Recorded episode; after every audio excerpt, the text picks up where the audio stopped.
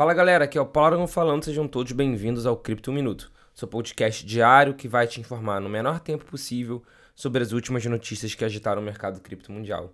E para começar o Cripto Minuto de hoje, primeiro eu vou dar uma notícia e depois eu vou dar minha opinião, porque essa notícia é muito curiosa para eu simplesmente falar o fato e não dar a minha opinião para vocês.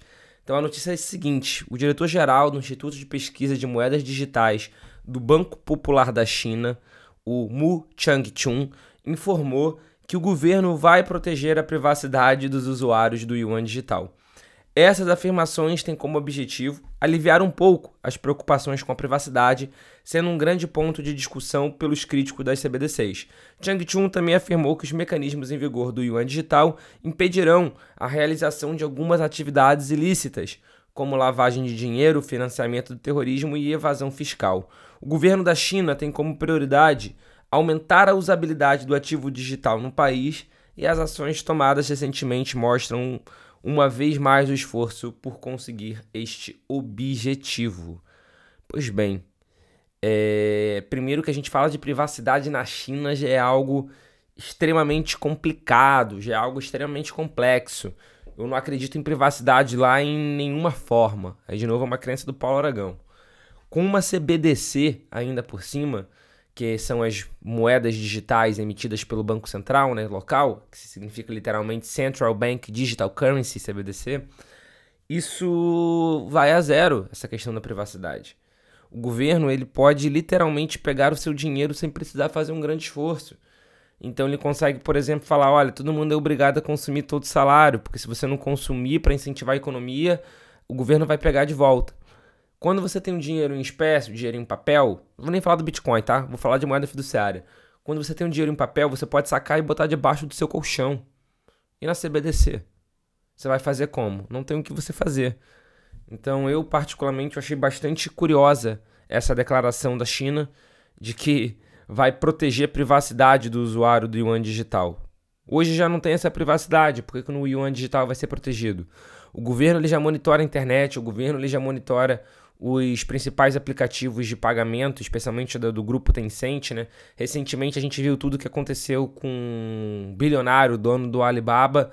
Então eu particularmente achei bastante curiosa, bastante exótica essa notícia. Eu achei um, um, um aviso, um disclaimer de que na verdade nada vai ser protegido, só que ele vai adotar esse discurso público.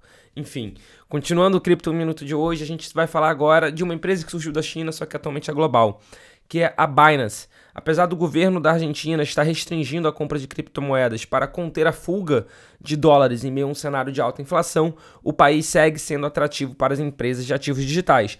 A Binance, por exemplo, anunciou nessa semana o lançamento de um cartão de débito de cripto no país com até 8% de cashback. O anúncio foi feito pelo CEO e fundador da empresa, CZ, em sua conta no Twitter. O cartão da Binance agora está disponível na Argentina após um teste bem sucedido no dia 7 de julho. Deve começar a ser enviado nas próximas semanas, mais regiões em breve. Conforme divulgou a Binance, o novo cartão funciona de forma semelhante ao restante dos produtos atualmente disponíveis, com a função de cashback e liquidação instantânea de criptomoedas. Mas o diferencial desse cartão é que o cashback referente a cada compra realizada vai variar de acordo com o nível do cartão. Os percentuais de retorno variam de 0,1% até um máximo de 8%. 8% é um cashback enorme, né? Um cashback bastante considerável. Vale ressaltar que cartões de débito né, com cashback, aqui no Brasil a gente já tem algumas opções.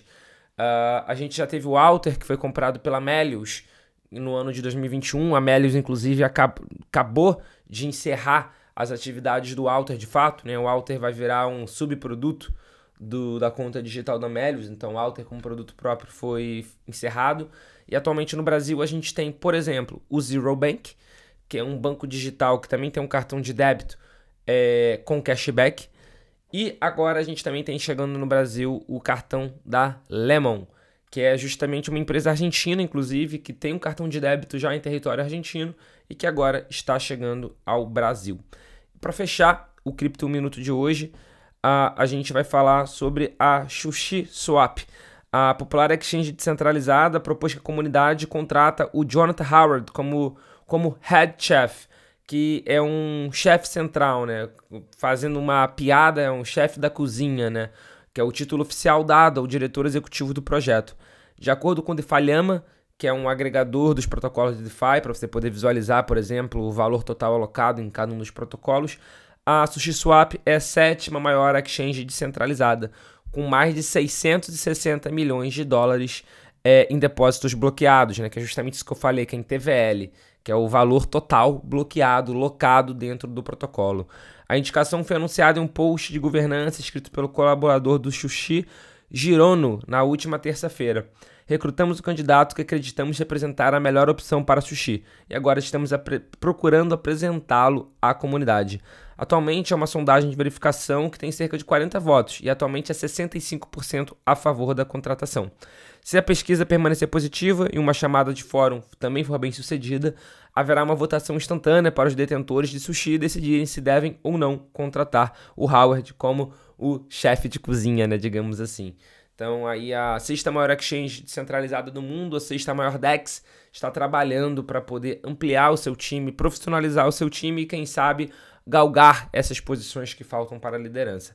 Esse foi o Cripto 1 Minuto de hoje e antes de finalizar, eu gostaria de agradecer você que chegou até agora aqui no episódio e falar que na próxima semana a gente vai ter mais uma daquelas gincanas que a gente fez, onde a gente distribuiu alguns satoshis então fica ligado aí no Cripto em um Minuto na próxima semana. Muito obrigado pela audiência, um forte abraço e eu vejo todos vocês aqui no próximo episódio.